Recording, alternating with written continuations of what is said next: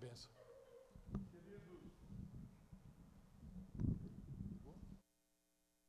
Agora liguei. Queridos, graça e paz.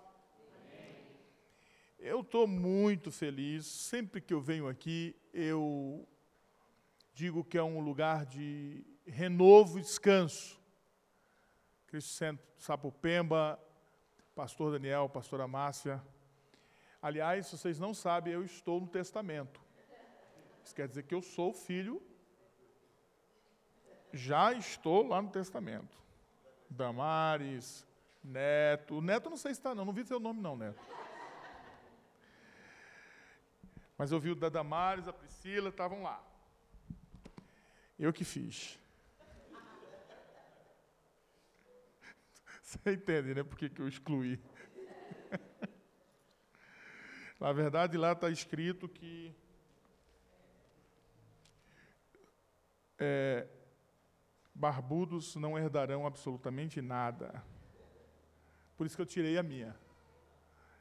Mas é muito bom estar aqui, pastor Daniel. Pastor Daniel só omitiu uma coisa. Ele omitiu que quando ele foi me buscar na rodoviária, ele carregou caixa. Imagina o pastor Daniel, esse homem chique, né, comandante, carregando caixa na rodoviária, da, marginal, do, do, da rodoviária Tietê mesmo. E ele deixou o carro um pouco longe, e a gente deixou alguém tomando conta. Não sei se ele lembra que ele falou assim: é, não é perigoso deixar aqui, não. Eu falei assim, mas se alguém levar, vai ficar com tanta dó que vai voltar e vai devolver e me dar dinheiro. Porque não tem nada aí que seja de valor. Porque é assim, né, irmãos? Pobre não tem nada, quando dá enchente, ele diz que perdeu tudo. Não é? Então eu não tinha nada ali. Foi uma benção. Até hoje eu lembro, viu, pastor Daniel? Sou carregando aquelas caixas comigo. Foi muito bom. Abra sua Bíblia no Evangelho de Jesus Cristo, segundo escreveu Mateus, capítulo 5. Quando eu recebi o convite, é, desculpa, eu sou muito ruim de guardar nome. Fábio. É você, Fábio? Fábio está de, de boina. Ah, agora vi, Fábio. Vi que não tem cabelo, é você mesmo. Quando ele me convidou, ó oh, Fábio, não se preocupa, porque eu chamo minha esposa de amor, bem, querida, porque faz uns 10 anos que eu não lembro o nome dela. Então, eu não lembro o nome de ninguém. Quando ele me convidou para falar sobre esse tema, né? Evangelho da Justiça, o Evangelho da Justiça, e ele colocou, irmãos, isso aqui o Fábio fotografou onde eu nasci e me criei. Ali, ó, tá vendo aquelas, aquelas parafitas ali, ó? na maré. É bem provável que ali seja foto de, é, de Brasília Teimosa, ali de, de Recife ou de Olinda. Eu nasci num bairro, um residencial ali, ó. Tá vendo? Então ali tinha residencial 1, 2, é igual o Faville, 1, 2, 3, 4, né? Onde eu nasci, é, para vocês terem ideia, dos meus amigos de infância, é, e, e, adolescência, tem dois vivos. Um está preso. E o outro está vivo mesmo, é gente boa. Os que morreram também, todos eles gente boa. Né? Mas eu tinha quatro, quatro. Eu, surfava um pouco ali na praia. É, nunca, nunca comprei uma prancha, mas quem mora ali não precisava comprar, era só roubar de quem tinha. Então a gente surfava com prancha roubada. Né? E eu tinha quatro amigos, dois morreram surfando, os tubarões levaram embora. Um tomou uma mordida na perna, sangrou até morrer, o outro desapareceu mesmo. É, então, quando eu vejo a gente. Ali, se tivesse a foto de, de, desses bairros aqui da Zona Leste, passei nos lugares assim maravilhosos, é, mostra bem assim a, a real situação do país, de um país onde a desigualdade social é muito grande. O problema quando nós falamos sobre justiça, no poder judiciário, você nunca pode achar que lá você vai para ser feito justiça.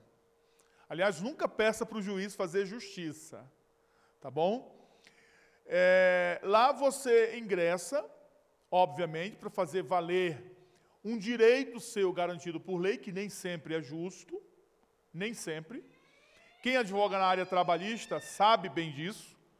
Né? Esses dias eu peguei um, uma reclamação trabalhista de um rapaz que trabalhou quatro meses e ele estava pedindo 38 mil reais. E antes da audiência eu falei para o juiz, falei, eu estou com vontade de parar de advogar e trabalhar na construção civil. Porque se quatro meses dá 34 mil reais, eu não preciso estudar. Para que, que eu fiz duas graduações, cinco pós, um mestrado, se o camarada trabalha quatro meses e ganha 34 mil reais? E você tem que contestar tudo, tudo, absolutamente tudo, porque se você não contestar, presumem-se verdadeiras as alegações dele e ele leva. Então, você precisa contratar um advogado para você se defender. Uma vez eu fui. É, advogar para a família é horrível. Porque a família, quando te procura, ela fala assim: é, a causa é ganha. Basta apenas você fazer isso. Ela já vem já com a solução, ela só quer a sua assinatura. Né? E a gente sabe que na justiça não é feito justiça, apesar de ser poder judiciário, não é feito justiça. É, é, no máximo ali se tenta alcançar os objetivos daquilo que está escrito. Aliás, o grande problema dos juízes na época nazista, na Alemanha, eram esses. E vários responderam depois é, pelos crimes, porque como você faz? Você é promotor de justiça, né, promotor, é, membro do Ministério Público, e tem uma lei ali que diz que a raça ariana é superior às demais raças. E que o judeu não pode fazer isso, então você tem que fazer cumprir ali. Por isso que hoje já existe um movimento, não é hoje, estou dizendo hoje porque é, é, é um pensamento moderno, de que o juiz ele não pode. Antigamente a gente estudava um princípio, é, o princípio do narra-me facto dabitibius. O juiz dizia assim: narre-me os fatos e eu te darei o direito. Hoje em dia se, se combate muito isso porque o juiz ele precisa analisar é, de forma clara se aquela norma que está sendo aplicada, ela realmente atende os interesses sociais. Né? Haja vista o Código de Defesa do Consumidor, que veio aí inovando em, determinadas, em determinados âmbitos do Poder Judiciário. Nós íamos no banco, assinávamos um contrato, desesperados, porque precisávamos do dinheiro, e assinávamos o que estava ali. E depois, quando nós nos víamos é, é, consumidos, devorados por aquelas cláusulas leoninas, nós buscávamos no Poder Judiciário e o juiz dizia assim: ó, é, você assinou o contrato. Né? É, o princípio de que os contratos devem ser cumpridos. Né? A pacta sunt servanda. Os contratos devem ser cumpridos. E o CDC veio e inovou dizendo: opa, quando na relação consumerista você observar que de um lado você tem um fornecedor, do outro lado você tem um consumidor, e o consumidor é sempre a parte vulnerável, não é mais fraca, vulnerável. E aí você por favor, não é, não é aula de direito do consumidor, mas para nós entendermos, a vulnerabilidade é diferente da fraqueza. Vulnerabilidade técnica, vulnerabilidade financeira, vulnerabilidade é, jurídica. É? Você conhece, o, o cidadão comum conhece juridicamente o que ele está fazendo ali? Não, ele é vulnerável. Né? Ele é vulnerável. Então, as empresas eram, no início, negada a, a relação consumerista, depois foi possibilitado ao, ao, às PJs se usufruírem do CDC também. vulnerabilidade eh, financeira, né? O carro dava problema, e aí antes do CDC eu tinha que correr, procurar um mecânico, fazer uma análise para depois dizer, ó, está vendo? Foi a concessionária que me entregou o carro já defeituoso. O CDC veio e falou assim: não, Inverte-se o ônus da prova. Quem tem que provar que o carro, que quem causou o defeito foi o consumidor e não a fabricante, é quem vendeu, é quem tem o poder econômico. E aí nós começamos a ter uma certa é, é, é, flexibilização no poder judiciário, mas sempre atrelado, como eu estou falando, a uma norma. Né? Sempre atrelado a uma norma. O juiz não tem condições nenhuma de olhar e dizer assim, ó, eu entendo, ao arrepio da lei, que a senhora tem razão. Então a senhora vai ganhar a causa. Não, o juiz precisa fundamentar, artigo 93 da Constituição. Ele precisa fundamentar. Uma sentença sem fundamentação é nula. Ele precisa fundamentar, ele precisa dizer o porquê, de onde ele extraiu a, a, a, o supedâneo da sua decisão. Tá? E tudo isso vem da lei. Então você nunca pode achar que no poder judiciário você vai encontrar justiça. Esses dias eu participei, é, nós ganhamos uma ação de reintegração de posse, e eu nem gosto de acompanhar a reintegração, porque realmente é algo. É, é, do, que dói no coração. Você vê uma família, né? E chega o oficial de justiça, chega com a polícia mesmo, arromba a porta e coloca a família para fora. Aí você pergunta assim, mas, é, pastor, é a profissão. Né, eu fui contratado por aquele que tem um, um documento e diz o terreno é meu. Né? E o outro não tem um documento. E ele foi colocado para fora. Então, dói no coração e às vezes nós, como seres, seres humanos, eu, por exemplo, nem participo, já pago lá outro advogado para acompanhar. Eu falo, não quero, não quero nem ir, porque vai que eu chego lá e daqui a pouco eu pulo para o outro lado, eu perco até minha carteira. Né? Então, é, uma coisa que você precisa sair daqui: justiça no seio humano, no meio humano, você não vai encontrar. Por isso que a Bíblia diz que as nossas justiças são como trapos e imundícias diante de Deus. Porque você não vai encontrar. O que você precisa num, num, numa nação, né, numa sociedade, é que haja uma, um regulamento que regule, uma lei que regule as relações humanas, para que você tenha um mínimo de garantia social. É, sempre, eu sempre trago como exemplo Antigamente a gente falava sobre Robson Crusoe. Hoje a gente pode falar sobre Tom Hanks no filme O Náufrago, né? Lá ele não precisava de lei, precisava? Não, embora ele cometeu depois ali um, um, uma agressão, né? Contra Wilson. eu não assisti, mas o Cássio assistiu e me contou todo o filme, que eu não vejo televisão, eu sou assembleiano, não, vi tele, não vejo televisão. O Cássio assistiu e me narrou tudo e disse que ele cometeu uma atrocidade contra o Wilson, né? Jogando. Eh, os defensores do Wilson estão muito chateados com isso, né? Hoje tem defensor de tudo, né? É, esses dias minha filha estava mostrando para mim um experimento que quer provar que os cachorros têm inteligência igual a dos homens. Eu falei, filha, isso nasceu no inferno. Faz tempo que isso está tentando ser provado. Porque, como o ser humano, biblicamente, é a coroa da criação de Deus, é, Satanás ele tenta induzir o homem a achar uma outra coroa, alguma coisa similar, semelhante. Nós já sabemos que o animal mais inteligente que existe são os mamíferos, as baleias, né?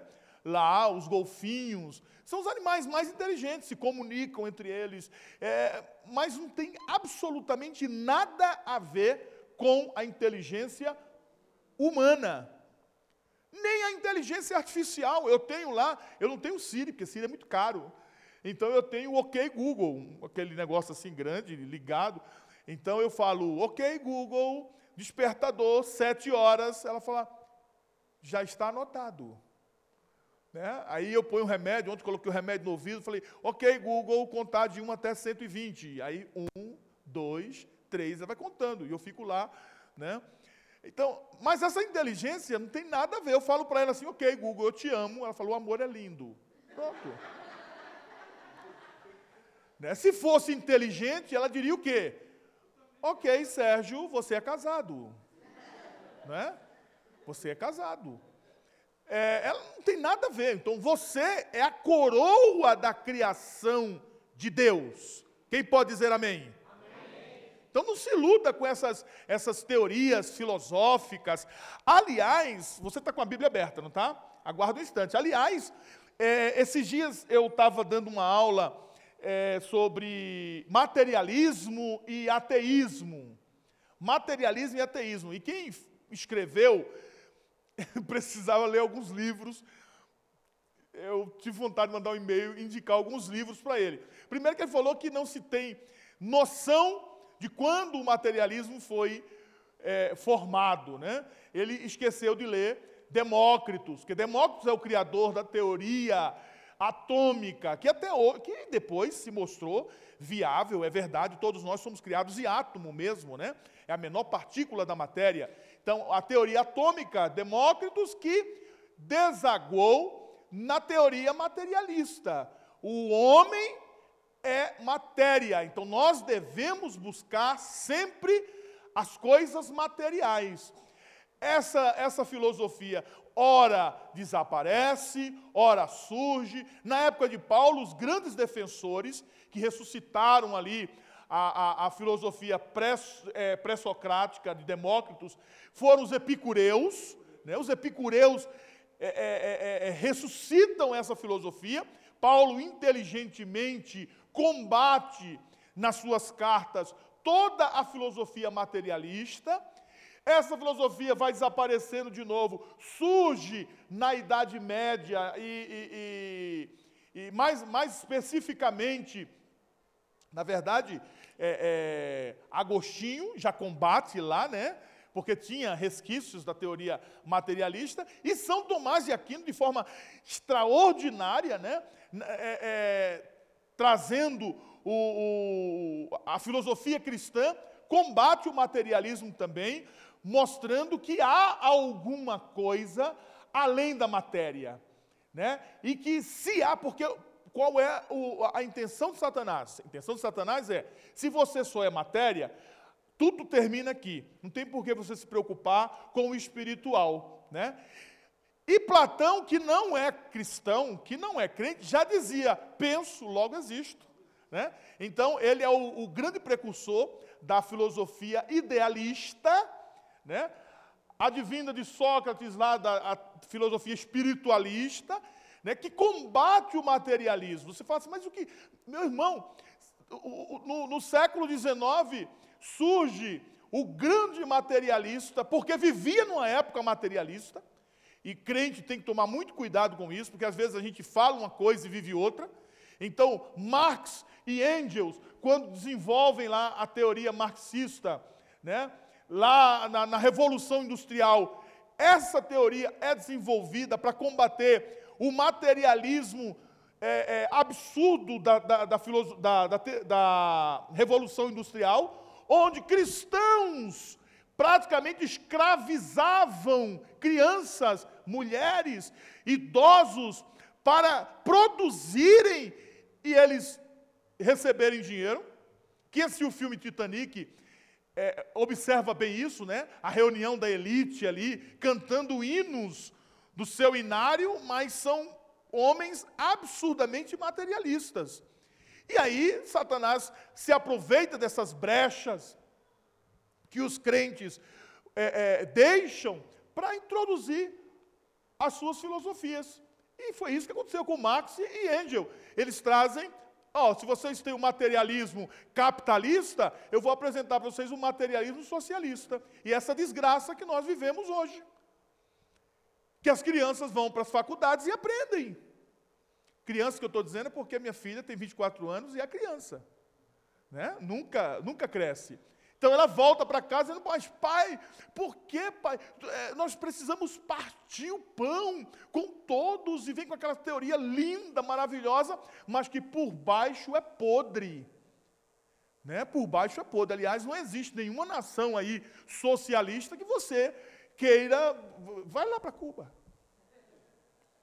Fala assim, não, eu, eu, nós temos missionários em Cuba, e a gente conversa com eles, esses dias eles mandaram um vídeo para nós assim lindo, maravilhoso.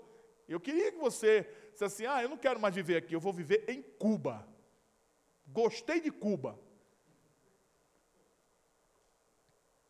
Vai lá, né, para você ver o que, que o homem faz. Porque se existe alguém que foi o maior pregador socialista que o mundo já viu, chama-se Jesus Cristo. Mas é a socio, a, a, o socialismo bíblico de Deus, onde a igreja, aqui não há grego nem judeu, circunciso nem circunciso, pobre nem rico, nós somos um em Cristo Jesus. Isso é o socialismo do céu. E não esses que estão pregando por aí, né? Aí Jesus vem no sermão da montanha, olha o que ele diz assim, ó. E Jesus, vendo a multidão, subiu um monte, assentando-se, aproximou-se dele, seus discípulos, abrindo a boca, Jesus ensinava, dizendo: Bem-aventurado. Primeiro, o que é bem-aventurado? Porque eu não sei se tem alguém com uma Bíblia, tem, tem umas Bíblias hoje desviadas, né, que mudaram tudo, que diz feliz. Tem alguma Bíblia aí que está dizendo feliz? Porque algumas Bíblias aí estão saindo como feliz, tentando melhorar. Que é bem-aventurado, ó, é uma palavra né, tão difícil, bem-aventurado. O que é bem-aventurado? Aí traduziram por feliz. Mas será que bem-aventurado é feliz? Não. Diga comigo, não. Não, bem-aventurado é mais que feliz. A felicidade de um bem-aventurado era a felicidade é, é, inalcançável ao ser humano. Cadê? Bem-aventurado, olha aí. Bem-aventurados. É, depois tenta achar, se você achar aí uma Bíblia meio. Se não achar também, tá bom. É, que traduz como feliz. Feliz. Não é, por quê? Os deuses, com D minúsculos, eles eram. Eles, eles, eles tinham uma felicidade é, transcendente, uma felicidade que ultrapassava a matéria. Eles não ficavam, vocês acham que esses deuses ficavam tristes porque o time deles perdeu ontem com gol contra. Eu estava na padaria tomando café, alguém falou assim: o Corinthians ganhou. Falei: se tivesse ganhado, o domingo seria diferente. Né? Aconteceu o que deveria acontecer. A desgraça não foi maior porque a gente recuou e falou: não, tá bom, né? Chega. Aliás, o camarada também fica montando esses times aí para quê, né? Se eu fosse do CAD, arrebentava com eles. Mandava partir em cinco times. é, então, você acha que eles ficam, ficavam tristes com isso? Esses, esses deuses? Não. A bem-aventurança era uma felicidade transcendente, que ela ultrapassa a alegria humana. Deu para entender? Então, eu fico feliz, mas eu também fico triste. Ora, o meu time é engraçado, eu fico feliz quando o meu time desclassifica o outro eu, eu, eu, sou São Paulino e as, o São Paulo é, é, é, é a, o maior exemplo disso, né? porque numa quarta-feira a gente fica feliz que tirou o Palmeiras. No, no, ó, felizes os pobres. Não, não dá uma, uma ideia ruim isso aí? Você ser feliz na pobreza, não é? Por quê? Porque aquela palavra não está bem colocada, porque bem-aventurado é uma, uma felicidade transcendente. Ela ela ultrapassa a felicidade pela riqueza. Então eu sou feliz independentemente do que está acontecendo aqui no nosso meio. Eu estava falando sobre o São Paulo. Num dia tira o Palmeiras, eu estou feliz. No domingo toma um sacode, eu fico triste. Aí na outra quarta-feira perde de novo, aí eu fico triste. Aí no outro domingo perde de novo. Aí pronto, só perde. Aí não ganha mais nada, né? Aí não tem jeito. Eu tô. Eu, São Paulino também? Seja bem-vindo ao Clube dos Tristes. Né? Ah, foi uma época, mas eu fui pequenininho assim, já fui feliz, né? É, bem pequeno. Faz tempo. Então, você, é, imagina você, passa numa faculdade pública, né? Passa, vamos colocar aqui o, o, o medicina na USP, passou, na Santa Casa, feliz. Aula de anatomia. Hã? Triste. Triste. Né? Porque anatomia, segundo alguns professores, é, segundo alguns alunos que eu tenho de, de, medicina, eles sempre disseram que a anatomia foi feita para deixar aluno com sentimento de incompetência. Então, o aluno chega tira dois. É igual é, cálculo para quem faz matemática, né? Você, eu vou fazer cálculo. Não, eu vou ficar triste. Porque eu sei que eu vou tirar dois, um, três, né? Então, é, é você vai fazer anatomia, vai ficar triste. Quem aqui nunca ouviu um, um aluno de uma universidade dizer assim: Nossa, mas eu não aguento mais, eu não vejo a hora disso acabar, não é? Eu, aí depois que ele termina, no dia da formatura, ele está como? Feliz. Feliz. É? Eu fui na formatura da minha filha, nossa, que alegria, festão, feliz. Quando foi no outro dia, eu tive que tirá-la da cama. Ela estava triste. E eu falei, minha filha, por que você está triste? Pai, e agora? o que, que eu faço da vida? Que eu descobri que antes, quando eu errava, eu tirava três, quatro. Agora, se eu errar, eu tomo um processo nas costas. É, o mundo não, não, não, não vai me ajudar. Então, o que, que eu faço? Eu falei, seja bem-vinda ao clube. Né? Então, você vive nessa onda senoidal, nessa gangorra. Ó, ó, triste, feliz, triste, feliz, triste. Por isso que essa felicidade não. Por isso que bem-aventurado não é feliz. Compreenderam? É algo que transcende. Então, é algo que foge às circunstâncias. Eu gosto do, do hino que fala: Te louvarei, não importam as circunstâncias. Por quê? Pastor Daniel estava falando comigo ali, a gente está elogiando essas letras, viu, Damares? Que vocês cantam, que são letras não são nem, nem, poéticas, são filosóficas mesmo. É uma filosofia de vida. Porque não é, te louvarei, não importam as circunstâncias. Circunstância é aquilo que circunda, que está ao redor, não faz parte da essência. Entenderam? Não faz parte da essência. Então, até a morte não faz parte da essência. É por isso que Jesus chega lá em, em Betânia e fala assim: Olha, não te hei dito que se tu creres, verás a glória de Deus. O teu irmão há de ressuscitar. Aí Maria e, Marta estão abestalhadas, como diz na minha terra, abestalhadas, porque elas estão envolvidas nessa matéria. Aí fala assim: Eu sei, na ressurreição do último dia. Que de último dia? Eu sou a ressurreição e a vida. Quem crê em mim, ainda que esteja morto, viverá. Não se envolva com as circunstâncias. Você está doente, isso é circunstancial. Você está pobre, é circunstancial. Você está rico, é circunstancial. A essência é Jesus Cristo. Por isso que Paulo disse: Cristo em vós, esperança de glória. Aí Jesus diz: Bem-aventurado. E eu não vou ler tudo, mas você já sabe. Tudo que está aqui, bem-aventurados pobres, bem-aventurados mansos, bem-aventurados humildes, bem-aventurados que sofrem perseguição, são bem-aventurados. Mas que paradoxal isso, Senhor. É, você está sofrendo perseguição, mas está. Ninguém rouba. Por isso que Paulo fala assim: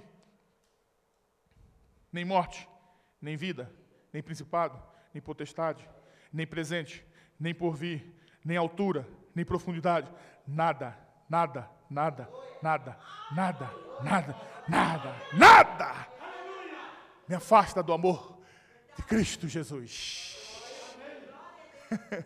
Vocês cortam minha cabeça aqui, o corpo cai, e meu espírito e minha alma se, se encontram com Deus, aleluia, instantaneamente. Instantaneamente, bem-aventurados. Diga comigo, eu sou bem-aventurado. É. Você precisa ser. Precisa ser. Eu tô, eu, eu tô lendo um livro de novo, eu tive problemas é, mentais. Fiquei doido não, irmão. Problema mental, eu fui no psiquiatra. E quando eu cheguei no psiquiatra, eu olhei, aí a Rose falou assim, ó, eu sabia que eu tinha casado com um doido. eu fiquei pensando, será que eu sou mesmo? Né? Mas eu esqueci, esqueci muita coisa, muita coisa. E o médico falou que esque... a, a, a Covid, né, quando faltou oxigênio, o cérebro deletou as coisas que não são importantes. Por isso que eu nem lembro que tenho sogra. Sumiu. aliás, aliás, domingo passado, domingo passado, domingo retrasado foi o aniversário dela, 82 anos. Pensa na mulher que sabe nadar. Mandaram uma foto dela, um vídeo dela nadando na piscina. Eu olhei e falei assim: eita, se for o DNA. Todo sonho que eu tinha de ficar viúvo e casar de novo foi embora. Essa aí vai me enterrar três vezes, né? Minha esposa, mesmo DNA. Minha esposa é tranquila, né? Minha esposa é tão tranquila que para morrer de repente vai levar seis meses. Vai, ó, né? Morreu como? De repente. Foi assim, não. Ela foi morrendo, né? Minha esposa não esquenta com nada, nada, nada, nada, né? É, tanto é que não veio, porque disse assim, amor, tem que fazer o almoço do dia dos pais para você. Eu falei, não, mas a gente vai quando chegar. Falei, não, tem que começar às 8 horas da manhã. Eu fiquei pensando, eu vou, che eu vou chegar e não vai estar pronto. Falando para você, é assim ou não é? Esse aí frequenta a minha casa, e sabe disso. Né? Mas eu tive esse problema de memória. E aí eu estou relendo, por ordem médica, né, relendo alguns livros que eu li e que gostei. E é interessante porque eh, que eu esqueci. E parece que eu estou lendo de novo. Estou lendo de novo. Parece, parece que é uma novidade. Eu olho e falo, nossa, está falando isso. Que coisa, né? Nunca vi isso. Né? Porque você é, é, engraçado, porque não é que você. Alguém aqui já esqueceu alguma coisa? Tá, muito bem. Mas, por exemplo, esqueceu onde colocou a chave do carro. Aí quando você acha, não dá um, um delay, você lembra do, da hora que você colocou ali, o esquecimento aqui, você fala assim, mas, mas quem foi que colocou isso aqui? Você não lembra que colocou, entendeu? É esquecimento de verdade, né? Então, eu, é complicado. Eu estou lendo um livro, mas eu estou lendo esse livro sobre é, inteligência, é o mindset, né? Aconselho aí a vocês lerem, mindset. Então, ele fala sobre o mindset é, é, fixo e o mindset conhecimento. E é, é interessante, eu li esse livro há uns, há uns anos atrás, muitos anos atrás, é, exatamente para entender a, a classe heterogênea que nós temos numa universidade, né? É, e eu hoje consigo, eu consigo entender, consigo verificar um mindset de conhecimento, que são raríssimas pessoas, que de forma natural têm um mindset de conhecimento. Todos nós, é comum, temos um mindset fixo. E eu vou dizer aqui para vocês, só um exemplo você vai entender que você faz parte dessa, dessa, dessa quase totalidade. Você vai para uma aula de inglês, certo? Se matricula, vai fazer aula de inglês. E aí você tem a primeira aula de inglês, né? O professor lá, oh, what's your name? My name is Gustavo. Oh, é, ok, né? Ok, a gente aprende rapidinho. Ok. the books on the table. E você vai, né?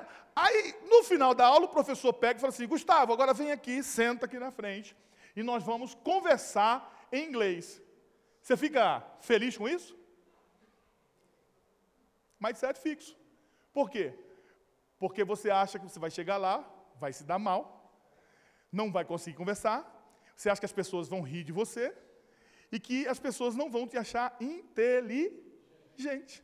Agora me diz uma coisa: quem vocês conhecem que em uma aula de inglês saiu falando fluentemente?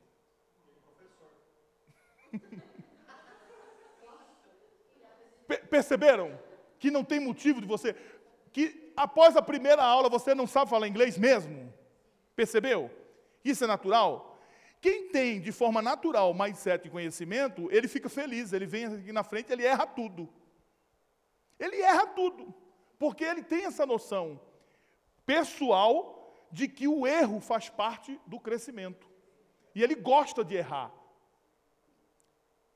É, ele gosta de errar. É interessante isso, porque todos nós que aqui estamos não gostamos de errar. A gente só gosta de acertar, porque a gente quer que o outro entenda que nós somos inteligentes, que nós somos capacitados. Quem tem o mindset de conhecimento, ele gosta de errar.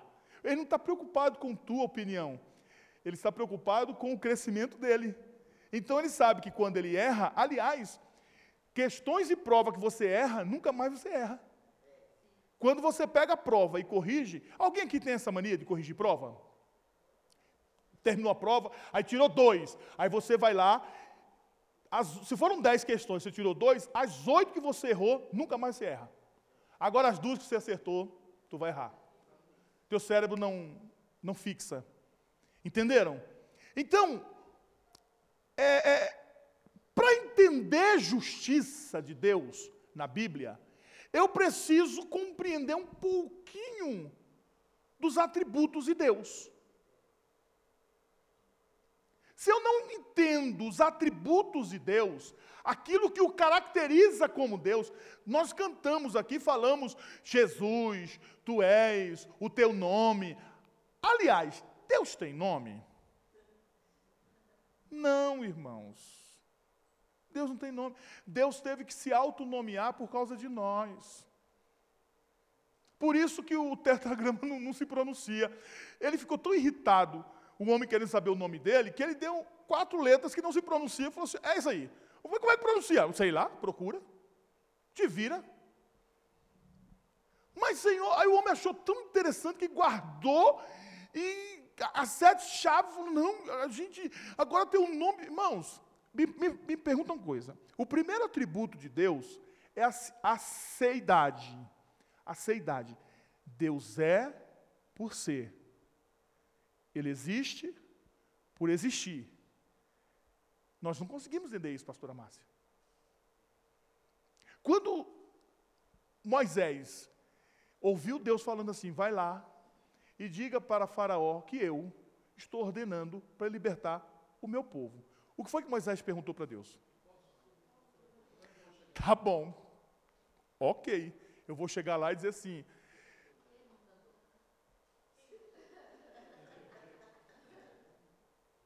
Aí Deus falou assim, ó. Chega lá e fala assim para ele: O eu existo por existir. O que não tem princípio, o que não tem fim, o que já existia. O I am. Meu, Moisés não entendeu. Moisés não entendeu. A senhora não entende isso. Eu não entendo isso. Porque antes do do Big Bang, ele já era. Não existe nada. É interessante porque todos, absolutamente todos os deuses que existem no mundo são frutos, no mínimo, da criação do universo. Por isso que você tem que louvar e engrandecer ao Deus que você adorou hoje, porque Ele é o único que é pré-universo. Todos os outros, se você for pesquisar, está aqui um professor de teologia, todos os demais deuses são, no mínimo, alguns são, são frutos de um evento catastrófico pós-criação. Agora, no mínimo, eles são concomitantes à criação do universo. Não tem nenhum Deus que ouse, Deus com D menos, que ouse bater no peito e dizer assim: eu sou pré-universal. Não tem um. O único é o nosso. Por isso que ele não tem nome. Me diz uma coisa: se você tivesse sozinho com o seu filho numa ilha, tinha razão de você colocar nome dele? Ou nome nele. Só tem você e seu filho, só. Por que, que você colocar o nome nele? Railson! Vir três. Vão brotar do chão. Três Railson. Você grita, filho! Se vier outro, é demônio. Expulsa. Deu para compreender? Então ele não tem nome. Não tem. O nome que nós entregamos a ele é para que a nossa mente, o nosso cérebro, possa compreender. Aí a gente nomeou. E Satanás ele é tão astuto que ele trabalha com essa confusão da mente humana para tentar desviar você do caminho. Esses dias um rapaz chegou para mim e falou assim: vocês cultuam o Deus errado, porque não é Jesus, é Yeshua. Falei, rapaz, e eu 49 anos cantando errado, ó adorando a um Deus errado. Agora mudei tudo, agora é Yeshua. Agora vai. Paulo é tão inteligente que ele chega, ele no Areópago, ele olha, olha, olha, olha, olha o nome. Aí chegou assim, olhou, tinha um altar escrito o quê? Ao Deus desconhecido. Falou, encontrei! Encontrei! É esse aqui, ó. Esse é o que eu sirvo. Por quê? Não tem nome. Ele é antes de ser. atributos, características imanentes. Tem alguns atributos que ele, ele compartilha conosco, não é? Tem outros que não. Não é, não é que Deus não compartilha com você porque Deus é. é, é, é como é que. É mesquinho, não. Outra palavra aí. Egoísta. Eu não vou compartilhar. Porque, não, é porque. Não chega. Por exemplo, bom, o, o, o ser bom, não bondade, o ser bom. Deus é bom, você não é bom. Você não consegue ser bom. Por isso que Jesus falou assim: por que me chamas bom? Só há um bom, que é Deus. Porque só Deus é bom. Nós praticamos atos de bondade. Agora veja bem, só quem é bom pode ter de forma imanente a benignidade como característica. Porque quem é benigno é bom, mas nem sempre quem é bom é benigno. Por isso que Jesus lá, conversando conosco, falou assim: vocês são seres humanos e vocês sabem dar coisas boas para os vossos filhos. Né? Na, na, pequenez da sua mente, do seu conhecimento, você sabe da coisa boa. Seu filho pede pão, você não dá pedra, você dá pão. Que, que exemplo. Não parece ensinando o jardim da infância? Não parece? O seu filho pediu carne, você vai dar serpente para ele? Não. Olha, negocinho, né? Lembra do jardim da infância? Ensinando aquela. Jesus está ensinando coisas tão. Porque estava querendo mostrar que nós, na nossa pequenez, conseguimos praticar atos de bondade. Agora, só quem é benigno, ou só quem é bom, consegue ser benigno na sua essência. E só quem é benigno consegue ser bom na sua essência. Sabe por quê? Porque quem é benigno nem sempre faz bondade. Às vezes,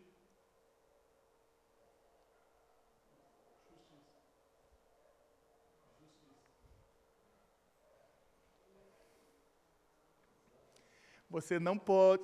Desculpe, fala vou te falar uma coisa aqui.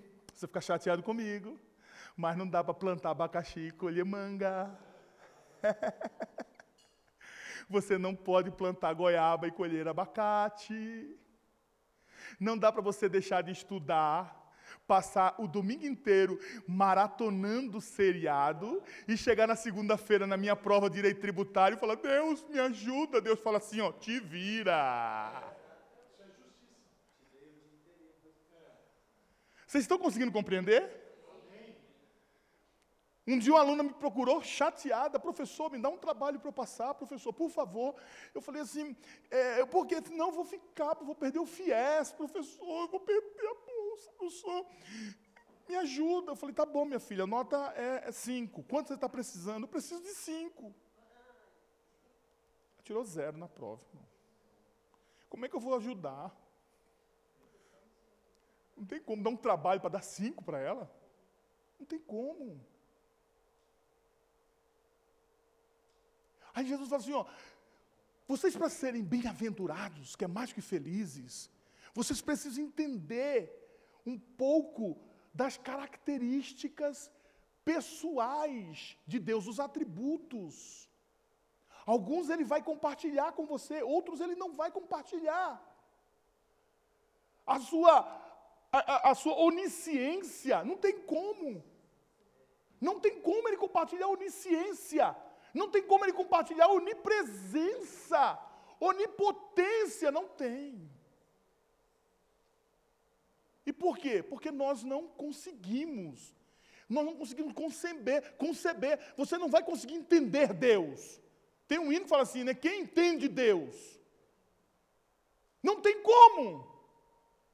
Agora, para nós partirmos, só mais 10 minutos, pastor, para nós partirmos aqui, para entendermos o caráter da moral, da ética divina, em prol de uma justiça divina, eu preciso entender pressupostos desta ética e dessa moral. Aquilo que vem antes, aquilo que está posto antes, pressuposto. Eu não posso tentar entender a justiça de Deus sem antes entender que a sua ética a sua moral está enraizada numa subjetividade. Faz assim, só para você não esquecer. Nunca mais você vai esquecer. Faz assim, ó. Assim. Diga assim: a ética, a ética e, a moral divina, e a moral divina já estão aqui. Você pode tentar se auto-enganar-se a si mesmo.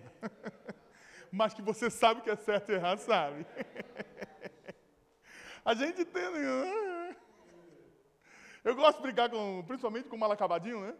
que ele faz a coisa errada, eu fico olhando para ele. Aí ele fala, o que foi, pai? E eu. Aí ele, o que foi, pai? Eu. Aí ele, tá bom. Ele sabe.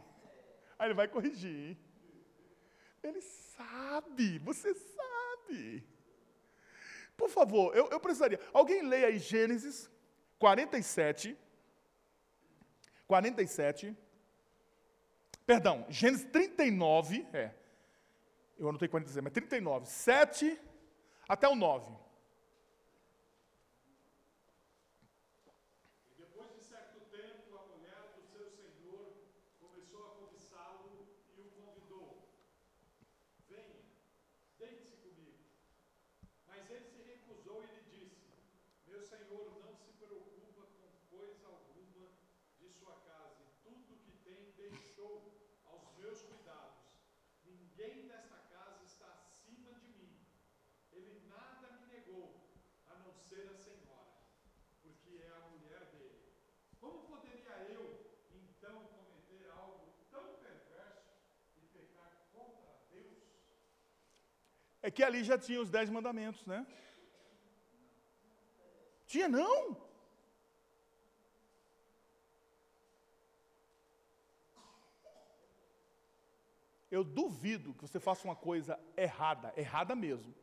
Que depois a gente vai ver que tem coisa que nós reputamos errado. Nós, aí é parâmetro humano. Agora aquilo que foi designado dos céus, parâmetro divino, todos vocês têm. Todos nós temos. E desculpa eu, eu falar aqui, posso falar com propriedade. É por isso que nós estamos vivendo uma sociedade doente. Pessoas estão enfiadas em. Como é o nome dessa doença do, do, do, do, do século? Depressão. Por quê? Porque ele sabe que está errado. A pior coisa é quando você sabe seu subconsciente está dizendo que está errado e você está fazendo. Está errado, você faz e você briga, fala, não está tá certo. Eu sou, não tem jeito. Ainda não inventaram uma máquina que eu coloque no cérebro e arranque. E eu digo assim, ah, agora, agora eu estou convencido. Não tem jeito. Eu sei que é errado. Então, o primeiro pressuposto é você entender que a moral de Deus é subjetiva. Está aqui. Os índios sabiam o que era certo e o que era errado. todos nós sabemos. Deus colocou em você. O segundo é o objetivo. É o pressuposto objetivo. Porque se o subjetivo está aqui, eu já sei, ele advém de alguma ordem. E essa ordem é objetiva. Aí, dá uma lida também, o projeto aí, Gênesis também. Gênesis 17, 1. Deixa eu contar, antes de projetar, deixa eu contar só a historinha. Deus chama Abraão, não é isso? Capítulo 12 de Gênesis. Sai da tua terra, tua parentela, da casa do pai, vai lá, vai, vai rodar, velho. Vai rodar. Aí lá no 15, Deus fala assim: Abraão, vou te dar um filho. Não se preocupa. Conta as estrelas do céu. Abraão começou a contar, se perdeu. Conta. Se perdeu de novo. Pronto, assim será a tua semente, porque você é filho de Abraão. Romanos 8, você é filho de Abraão, porque Abraão é o pai da nação de Israel, e ele é o precursor e o pai da fé. Ele se aproxima de Deus crendo, é fé. Então, filho de Abraão é quem crê.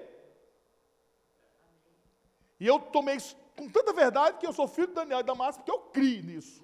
Por isso que eu estou no testamento. Que a gente vive pela fé. Então nós somos filhos. Aí, tua nação, mas tu, tu, teus descendentes serão muitos, Abraão. Fica tranquilo. Aí Abraão tem uma ideia. Ele e Sara. Na verdade, Sara e, e, consegue passar isso para ele. Na verdade, Sara, Abraão era obediente. Nada. Abraão falou assim: hum, boa ideia essa aí, Sara. Deus está te usando, Sara. Deus, deixa Deus te usar, Sara. Sara chegou e falou assim: ó, Abraão tem uma ideia. Deus não falou que você vai ser pai de uma grande nação? É, que vai ser muito. É, como a estéreo sou eu, vou te dar H. Abraão falou: H. É de Deus esse negócio. Estou dentro desse projeto. Quando? Eu vou hoje. Isso. Estamos juntos nisso. Arrumou para a cabeça ou não arrumou? Arrumou. Que a mesma mulher que falou, chegou para ele e falou assim: ó, agora eu quero que você mande embora o teu filho. O filho é teu. É, se eu fui obediente lá, agora sim, eu vou ser obediente também, porque a mulher é braba, né? A mulher brava. E aí, vocês sabem da conversa. Aí no capítulo 17, versículo 1, o Senhor não leva em consideração essas besteiras que a gente faz, não, irmão. Tem coisa, o projeto de Deus, eu fico imaginando como que é o evangelho do tô salvo, tô perdido, tô salvo, tô perdido, tô salvo, tô perdido. Por favor, não estou pregando aqui calvinismo, não, pelo amor de Deus. Mas é, é que, que os arminianistas me perdoem, me perdoem. Mas o livro já está rasgado com o meu nome, já foi rasgado. Já. Sabe quando você hum, passar na borracha assim, um pouco de saliva, hum, e o meu já foi apagado com tanta força que quase saiu do outro lado. Aí depois me arrependi, aí Deus teve que escrever de novo. Aí eu pequei no ele arriscou. No, né? Estou salvo, não salvo, não estou, salvo, não estou. Não dá, né? Isso aí é não conhecer a presciência de Deus.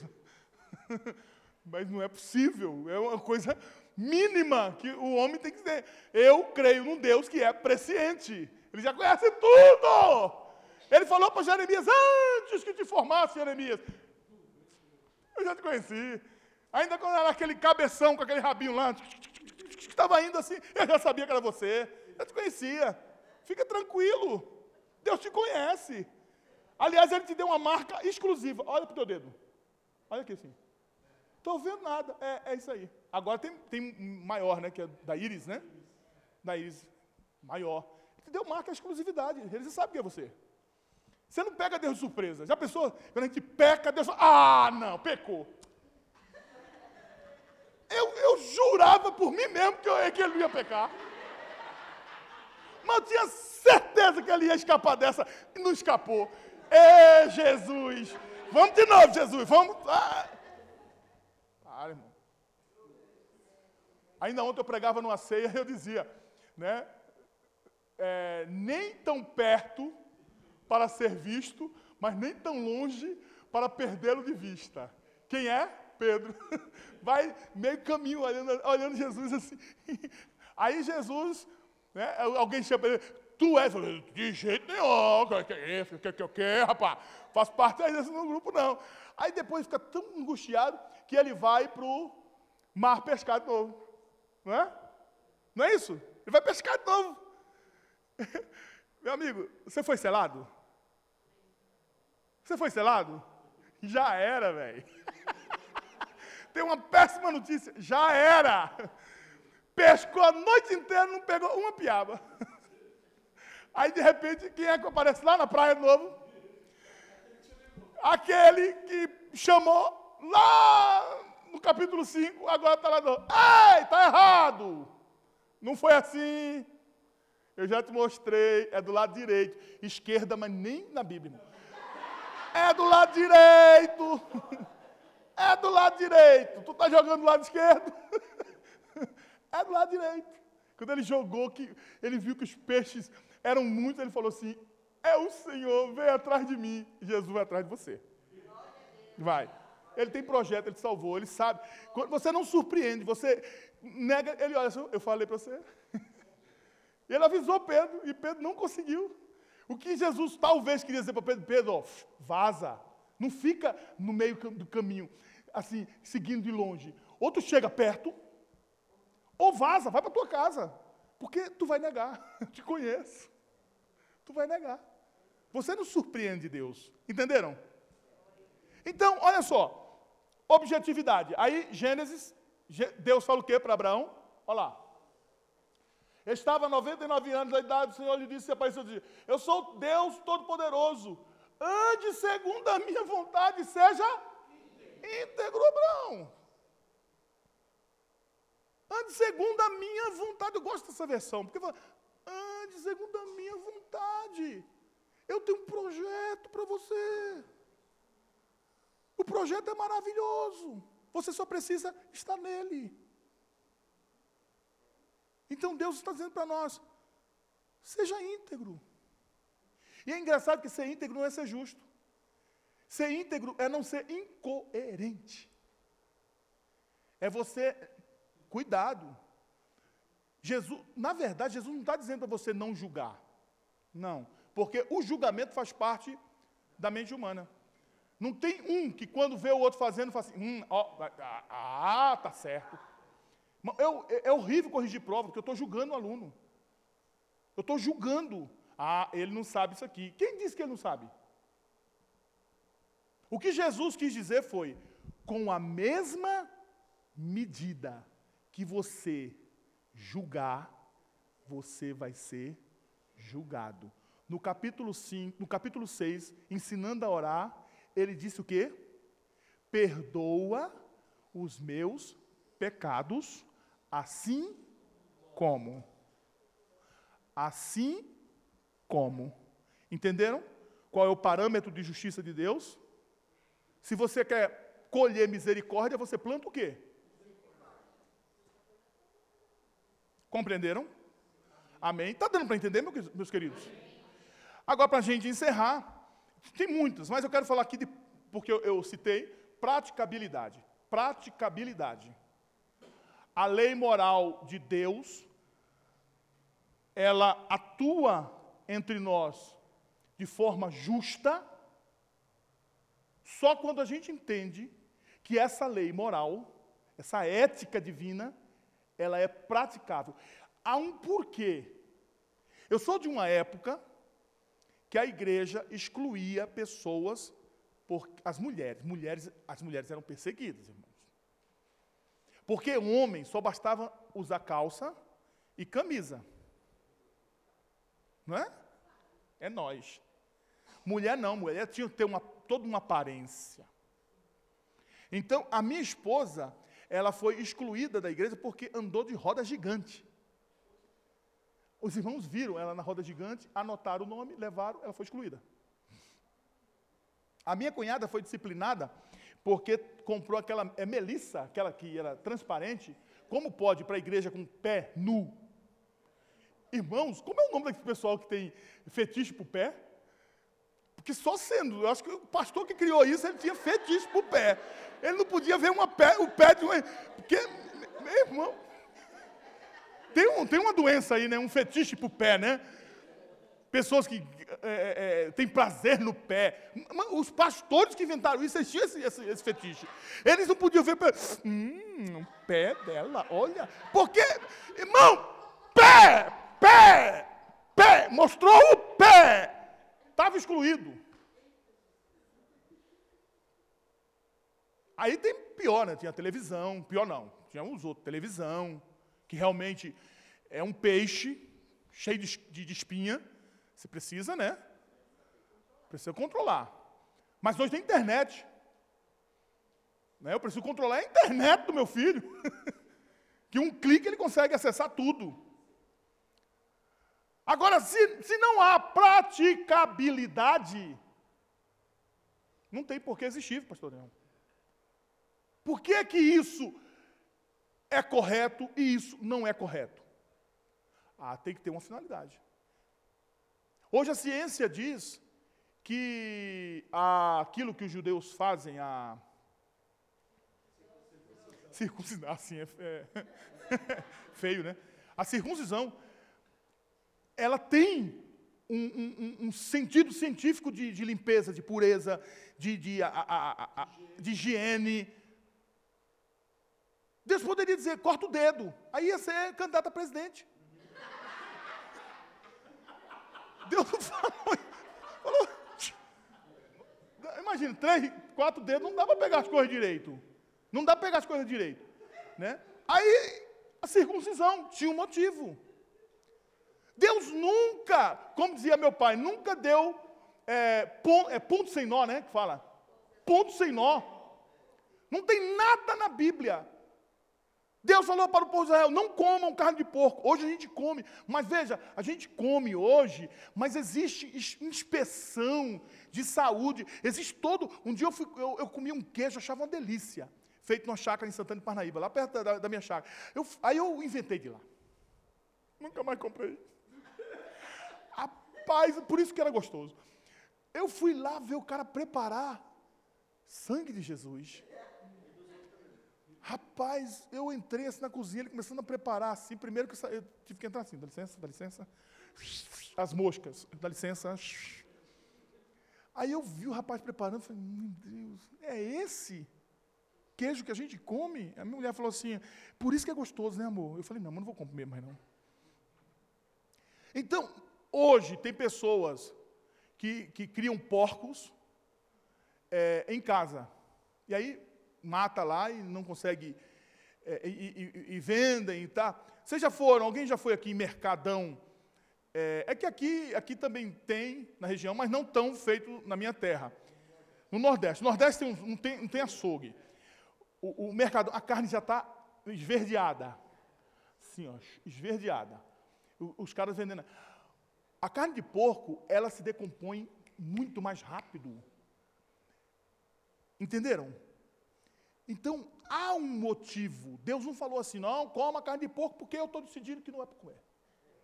Não, é porque trazia problemas para a saúde. Se você for comer carne de porco, procura um mercado que há um controle, porque se você for comer uma carne aí, você pode ter um bichinho que vai bater no teu cérebro e vai destruir a tua vida.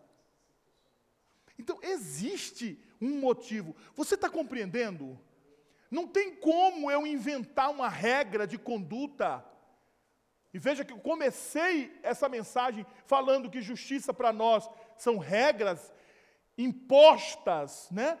descritas lá. Não tem como eu olhar na Bíblia, que está cheio de regras para nós, e trazer para aqui, para a atual situação, atual circunstância, as coisas que a Bíblia trazia para o povo judeu. Um outro tempo, uma outra época. Eu passei aqui perto de uma igreja, um camarada com um manto. Uma igreja. Um camarada com um manto lá, parecia um, um, um rabino, um kipá, né? Porque parece que aqui dali traz uma ideia de judaísmo. Irmão, judaísmo é aqui, ó, os filhos de Abraão estão aqui, pela fé. Então, não tem como eu trazer essas coisas da Bíblia de 1900 e... Você concorda? Vamos, vamos ser é, é, é, coerentes. Paulo falou que a mulher tinha que ficar no templo calada, sim ou não? Você fala assim, está vendo? Está escrito na Bíblia. A mulher esteja calada. Irmão, na época de Paulo, a mulher não podia nem entrar no templo. Paulo já é avançado. Paulo fala assim: pode entrar no templo sim. Agora, se eles falam, se ele falasse, pode entrar no templo, pode ser pastora, pode falar, pode pregar, pode fazer tudo. Nem ele tinha essa concepção. Ou você acha que na época escravista, em 1600, você teria uma noção de liberdade humana? Você também, com certeza, teria um pensamento de que existe alguém que é inferior e tem que ser escravo. É, é, é algo do momento. Aí surgem pessoas com uma mente muito avançada, que dizem assim, não, calma, mas são aquelas vozes que vão pregando até que aquilo entra na nossa mente. Hoje é inconcebível eu pensar numa igreja sem mulheres. Agora, na época de Paulo, podia a mulher entrar no, no, no, no templo lá? Não, irmãos, era só homem. Aí Paulo fala assim, ó, pode sim, mulheres, fica calado. Por favor, me ajuda aí também, velho. me ajuda aí, Rose. Porque além de tu entrar, tu fica anotando lá e depois desce o pau no Sérgio Murilo. Calma, fala em casa. Se controla. Já estou ajudando. E aí as mulheres vão obtendo um papel de destaque até o ponto que nós temos hoje. Vocês entenderam? Amém? Então, eu quero orar com você, para que você pare de pedir a Deus é, que faça justiça no sentido humano. Porque se eu pedir para Deus fazer, viu, Neto, justiça, eu, por exemplo, eu quero acabar com a pobreza. Quem acha aqui quem, sério mesmo, pode, pode levantar a mão. Quem acha que, quem gostaria, melhor, acha não, quem gostaria que a pobreza fosse exterminada, acabada? Quem acha? Quem, quem gostaria? Quem gostaria? Menos Jesus. Porque ele, ele falou, eh, a mulher chegou, chegou lá, quebrou um vaso, que era um ano de salário, segundo o, o, os teólogos aí, tudo mentiroso. Não dá para calcular nada. Um ano de salário, a mulher quebrou. Depende se for um ano de salário do Abílio Diniz. Agora, um ano de salário. Aí é, né? Um ano de salário, a mulher quebrou lá, perfumou. Aí o ladrão, Judas já era ladrão, irmão. Judas já era o diabo. Cuidado com esse negócio de achar que porque está na igreja.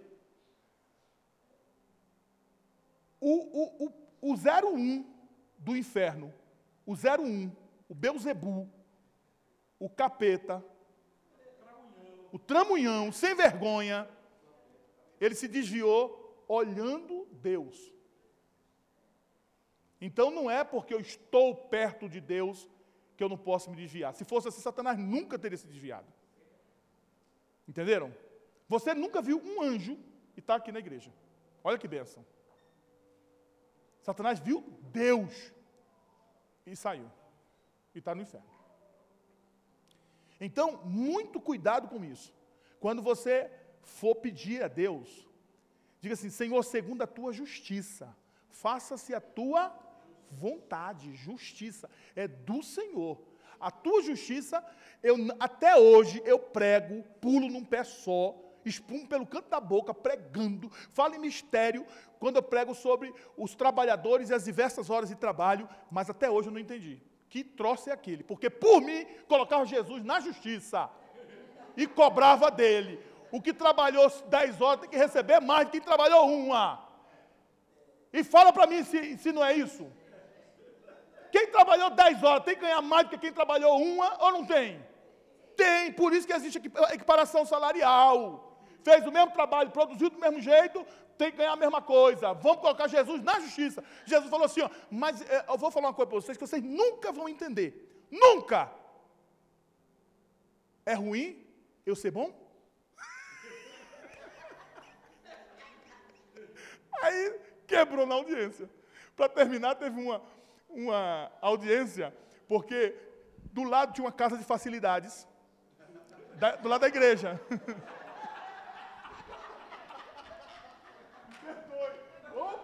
palavra mais feia, Jesus, que eu falei agora. Me perdoa, pastor. Tinha um. Como é que a gente chama isso, rapaz? É, uma, prostíbulo do lado da igreja. E a mulher faliu, fechou. do lado da igreja. Ela processou a igreja. Processou a igreja. E a igreja contratou Sérgio para fazer a defesa. Eu fiz a defesa. A igreja não tem nada a ver com isso. A igreja só ora. A igreja. Quando chegou na audiência, o juiz olhou a contestação, olhou a ação.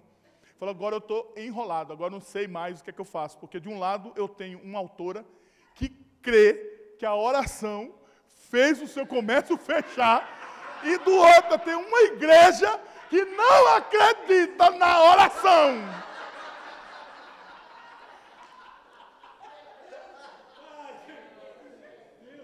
Como é que a gente faz? Vamos ficar em pé.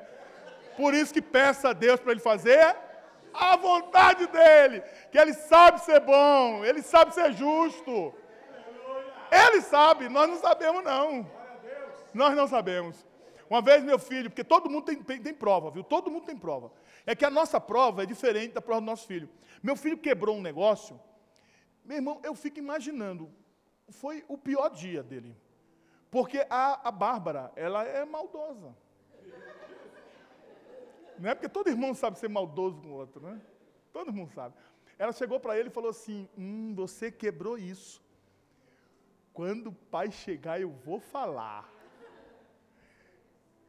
E eu cheguei, irmãos, eu passava pelo moleque, o moleque. Irmãos, cuidado quando você disser assim, meu problema é grande. Não, o problema daquele moleque você imagina a vida dele se transformou num inferno. Ele não podia me ver, que ele já. Até que eu percebi alguma coisa, cheguei e falei: está acontecendo alguma coisa? Não, pai, não está acontecendo nada. Falei: o que está acontecendo? Aí eu fui, aí, irmão, quase que eu levei a outra presa para o quarto, né? Lógico. Menor, quase que eu levei, porque isso é o quê? Extorsão. A outra estava praticando extorsão. A outra chegava no quarto lá, deitada, e falava assim, Paulo! Ele corria, pega água para mim. Aí ele, ó! Oh! Aí ele corria, pegava água para ele. É, virou escravinho dele, dela. Né? Tinha que ser processada. Extorsão, presa, em flagrante. Então, todos nós temos os nossos problemas. O que a gente precisa é em oração. Em oração, vou te dar uma dica. Eu aprendi com os jovens. É, orar, orar era muito ruim para mim. Eu orava uma hora, mas pensa numa hora ruim de orar. Que o joelho doía. Os médicos falaram que eu não, não, não choraria mais, porque diz que a, a, a, esse negócio do, dos olhos estão entupidos. Né? Estão entupidos. E Deus fez um milagre e eu, eu só consigo chorar pregando e orando. Ou cantando. Só. Só em relação à igreja. É, e aí eu aprendi com os jovens. A minha filha me ensinou a orar. Falou, pai, quando o senhor for orar, coloca umas músicas. Tem músicas de oração, uma hora e meia, duas horas. Quando eu vi aqui dele, eu falei, duas horas, vou orar nada. Duas horas de, de música. Aí eu experimentei. Irmãos, eu orei duas horas que eu não vi o tempo passar. Parecia que eu estava entrando no céu com aquelas músicas de oração, né? Ore a Deus. Apresente para Deus. Mas nunca diga, Senhor, faz dessa forma. Diga assim, Senhor, eu, na minha pequenez, acho que isso seria bom. Porém, Entretanto, contudo, todavia, se o Senhor tiver um negócio melhor, porque eu já orei dizendo eu quero isso e Deus me deu, irmão. Deus me deu. Eu passei, olhei um Fiat 148 e disse: É o quê? Ah, tu não conheceu o meu, o meu tinha um defeito a mais. O meu era 148 defeitos, esse 147 era o novo. O meu era o 148. Então eu olhei e falei, eu quero esse. E Deus me deu aquele. Eu nunca tive. Para você ter ideia, eu comprei ele por mil reais. Gastei mais mil. Vendi por 500. Dois dias depois o cara foi devolver. E eu falei, leva. Não, não precisa pagar mais, porque ele não pagou nada. Falei, pode levar. Ele falou, não quero. Falei, leva, não quero. Falei, some com ele daqui. Desaparece. Joga no lixo. Entenderam? Porque eu queria aquele. Aí eu aprendi. Agora eu digo, Senhor, eu preciso de um carro. O Senhor sabe. Carro, Senhor. Agora, se ele quiser mandar uma Brasília, põe o placa preta, estamos dentro. Foi ele que mandou. Entenderam? Nunca diga assim. Aliás, o pai de Raabe, a mãe de Raabe e os irmãos de Raabe se lascaram. Passaram a vida inteira. Tua filha mora ali? Minha filha?